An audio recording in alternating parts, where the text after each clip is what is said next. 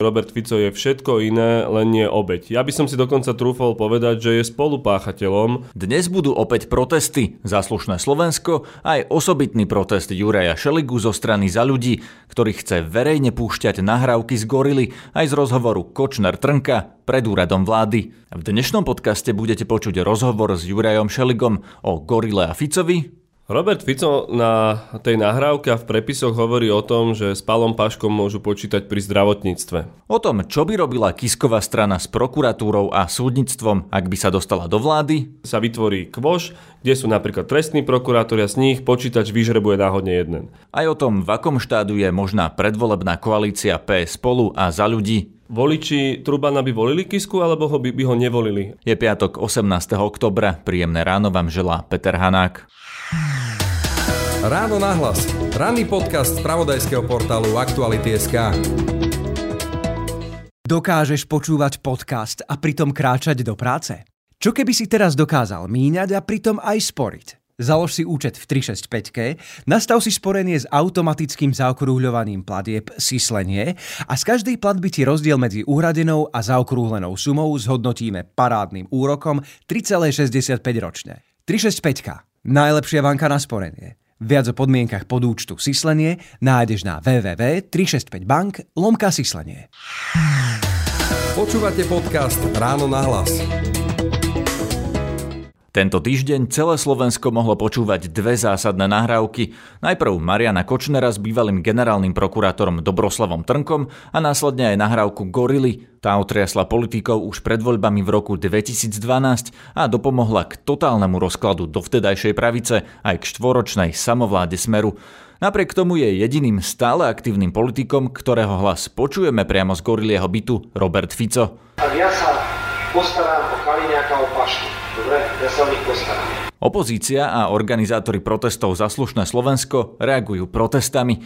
Juraj Šeliga zo strany Za ľudí organizuje svoj vlastný protest. Bude verejne púšťať tieto nahrávky dnes o 17. pred úradom vlády. Juraja Šeligu som pozval na rozhovor do štúdia. Ja som veľmi rád, že táto nahrávka je vonku. Konečne aj ľudia budú môcť počuť to, čo čítali. A teraz si verejnosť naozaj urobí obraz o tom, ako aj, aj zvukovo bude počuť, ako Robert Fico napríklad pil kolu s Jaroslavom Haščákom. Už pán Fico sa nemá na čo vyhovárať teraz, pretože to budeme počuť. On tvrdí, že aj keď by pil kolu, no a čo, piť kolu nie je trestné. Čo je na tom, že pil kolu s Jaroslavom Haščákom podľa vás? Treba to vidieť v celom kontexte a v tom, ako Robert Fico práve po konci druhej Zurindovej vlády preberá moc v krajine, ako sa začína obdobie vlády Smeru, ktoré dostalo Slovensko do tej situácie, že bol zavraždený Jan Kuciak a Martina Kušnírová. A rovnako by som upozornil všetkých na to, že kauza Gorila, vražda Jana a Martiny, je prepojená cez Mariana Kočnera, ktorý mal túto nahrávku evidentne, ktorý obchodoval s touto nahrávkou, ktorý bol susedom Roberta Fica a ktorého chránila ako NAKA, tak polícia v osobe Tibora Gašpara, pána Kaliňáka, nehovoriac o pánovi Ficovi. To znamená, že Robert Fico sa nemôže vyhovárať, že s týmto nemá nič spoločné, pretože je to akýsi začiatok jeho obludnej vlády, ktorá stála život dvoch nevinných mladých ľudí a ktorá dostala Slovensko do situácie, že prokuratúra, súdy a policia sú prelezené mafiánskou chobotnicou. O tej účasti Roberta Fica v Gorile sa hovorí to, že Jaroslav Haščák ho tam vlastne vylákal, až keď zistil, že ten byt je odpočúvaný, lebo to naozaj bola kauza druhej Zurindovej vlády, ako hovorí Robert Fico. Ten Haščák ho tam dostal preto, aby to Fico proti nemu potom nepoužil, keď sa dostane do vlády. Čo si myslíte o tejto verzii? Robert Fico na tej nahrávke a v prepisoch hovorí o tom, že s Palom Paškom môžu počítať pri zdravotníctve. My vieme, že ako sa dostala Penta k zdravotníckému biznisu, ako ovládla dôveru a predtým poisťovňu Apollo a ako jej štát uznal poistný kmeň, kde Penta zarobila, myslím, že cez 400 miliónov eur. Rovnako boli to vlády Roberta Fica, ktoré neurobili nič preto, aby sa gorila vyšetrila. Môžeme hovoriť o tom, že jediná kauza, ktorú dnes dozoruje Dušan Kováčik, je kauza gorila. To znamená, že Robert Fico mal 10 rokov k dispozícii 10 rokov, keď bol premiér, 12 dokonca, keď mohol urobiť všetko preto, či už legislatívne, alebo aj otvorením priestoru pre vyšetrovateľov a prokurátorov na to, aby gorila bola vyšetrená. Veď ak s tým nič nemá, tak sa nemá čoho báť potom a, bol by, a mal by byť on prvý, ktorý povie, vytváram takéto pravidlá, špeciálnu komisiu, čokoľvek, takto upravujem zákon, len aby gorila bola vyšetrená. Naopak, za jeho vlády sa marilo vyšetrovanie gorily. Takže podľa vás sa nechal tým Haščákom nalákať do bytu a Haščák dosiahol to, čo chcel, teda, že Robert Fico potom nemal záujem vyšetrovať tú kauzu, keďže tam bol sám?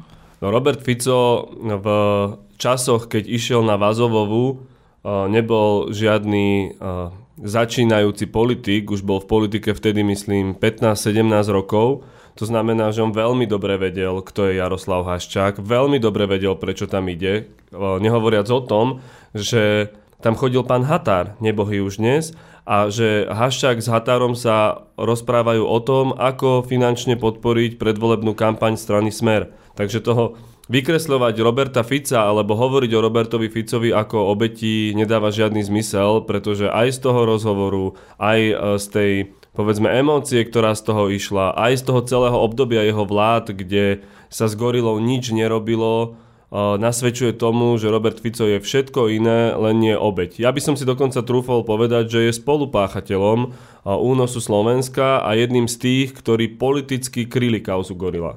Je podľa vás teraz čas na ďalšie protesty? Ja si myslím, že áno, že konečne ľudia môžu počuť, ako sa v byte v malej uličke v Bratislave dohadoval únos a rozkradanie štátu. Veď to boli že milióny a milióny eur vplyv uh, finančnej skupiny Penta na chod štátu, na zdravotníctvo, na privatizáciu a podobne. Môžete vylúčiť to, že by v strane za ľudí bol niekto z bývalej SDK, kto má kto, e, čokoľvek spoločné s gorilou? Ja to vylučujem. Ne, nevidím tam žiadnu takú osobu.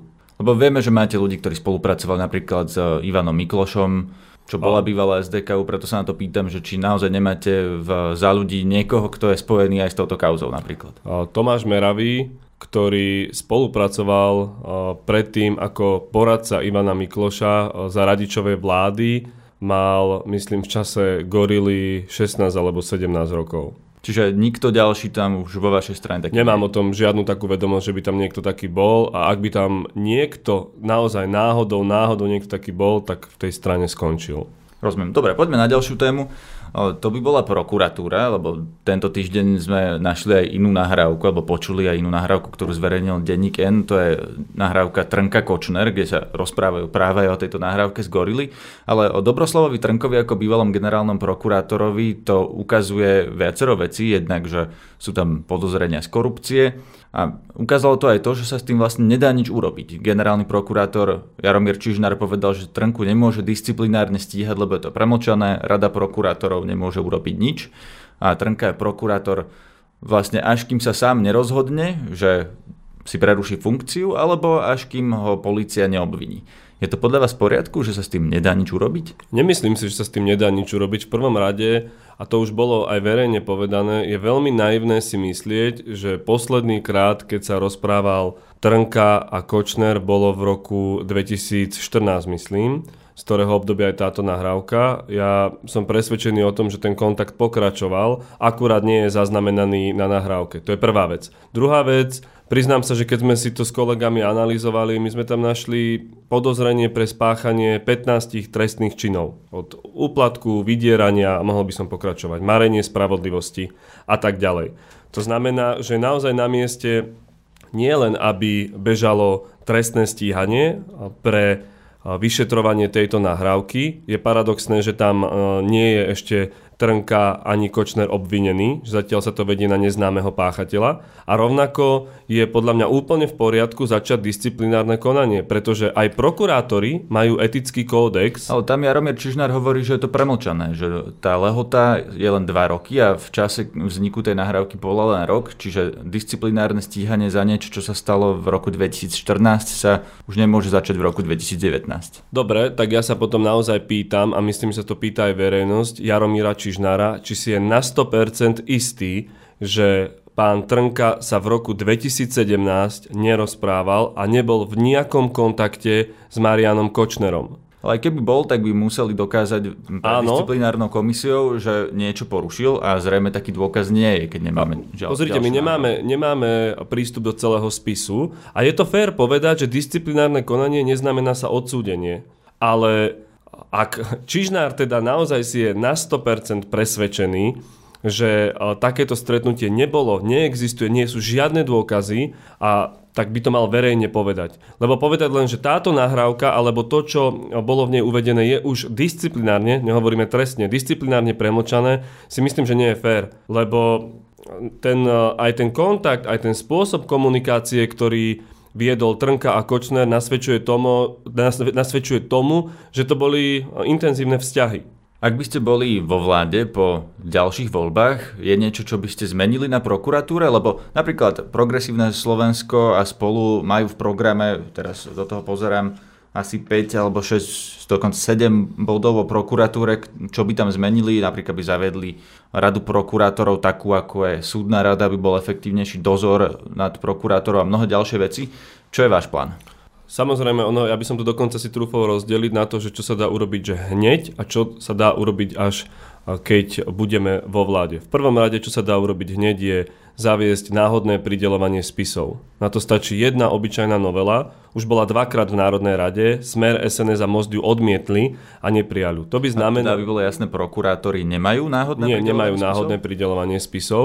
Znamenalo by to to, že už nevie okresný, krajský alebo generálny alebo ktokoľvek nejakým spôsobom dostať prípad konkrétne ku konkrétnemu prokurátorovi, ktorý to môže zamiesť pod koberec, napríklad Bystrik Pavlovič, alebo špeciálny prokurátor vo vzťahu ku kauze Gorila, ktorú brzdí. To znamená, že sa vytvorí kvoš, kde sú napríklad trestní prokurátori a z nich počítač vyžrebuje náhodne jeden.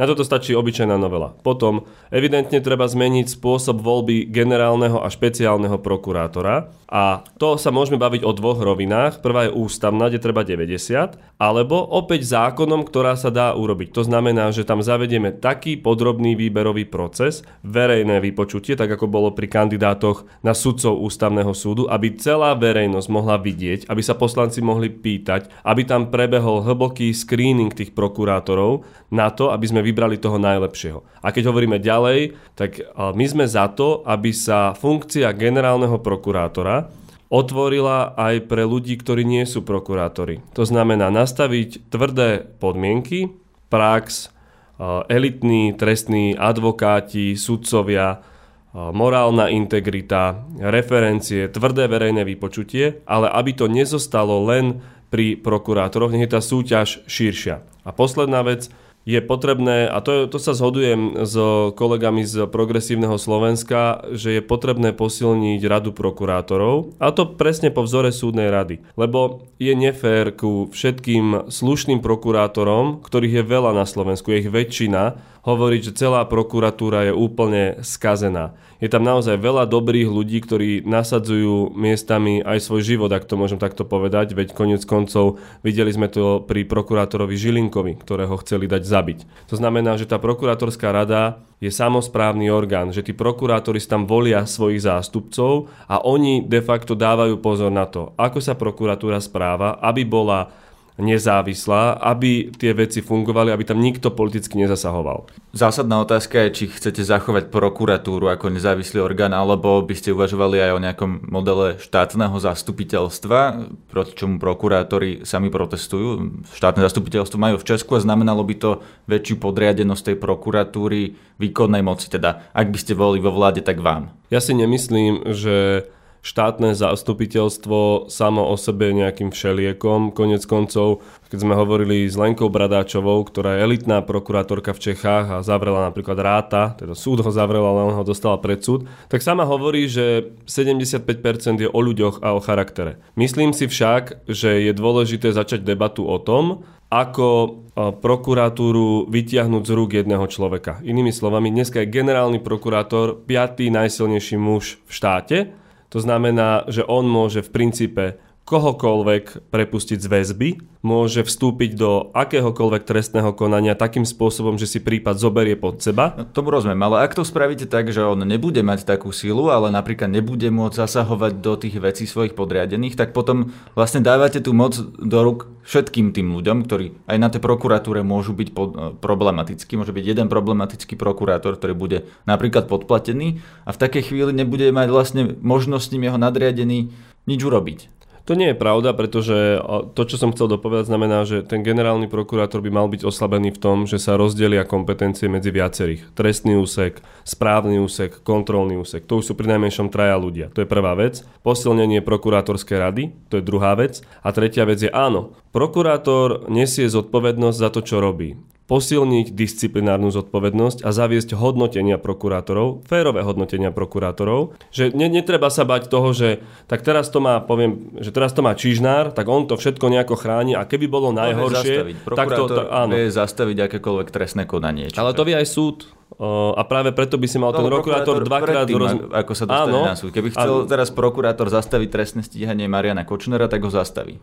Uh, ešte nebola podaná obžaloba, takže áno. A my hovoríme, že toto generálny prokurátor nemôže urobiť, pretože má to robiť súd a súd má rozhodnúť o tom, či je človek vinný alebo nevinný. Lebo pozrite, tiež je ďalšia vec, že čo sa tu dialo, že mnohé trestné stíhania boli používané ako šikana v obchodných vzťahoch. Pri Kočnerovi je to evidentné, že no, zariadoval... Máme prípad e, Bystrika Paloviča, prokurátora, ktorý je podozrivý z toho, že komunikoval s Marianom Kočnerom a ktorý je podozrivý aj z toho, že na e, jeho objednávku Kočnerovu trestne stíhal Kočnerových nepriateľov. To je jeden z príkladov. Áno. A... Ale on je ďalej prokurátor a ďalej tí ľudia sú obžalovaní s ním ešte nikto nič neurobil. Za to je, to je, no a práve presne na toto má byť disciplinárna zodpovednosť, disciplinárne senáty, a ktoré bežia mimo, mimo... Čo by ste s nimi ale zmenili vy, keby ste boli vo vláde? No napríklad, napríklad, napríklad, áno, napríklad to, že prokurátorská rada má právo podať uh,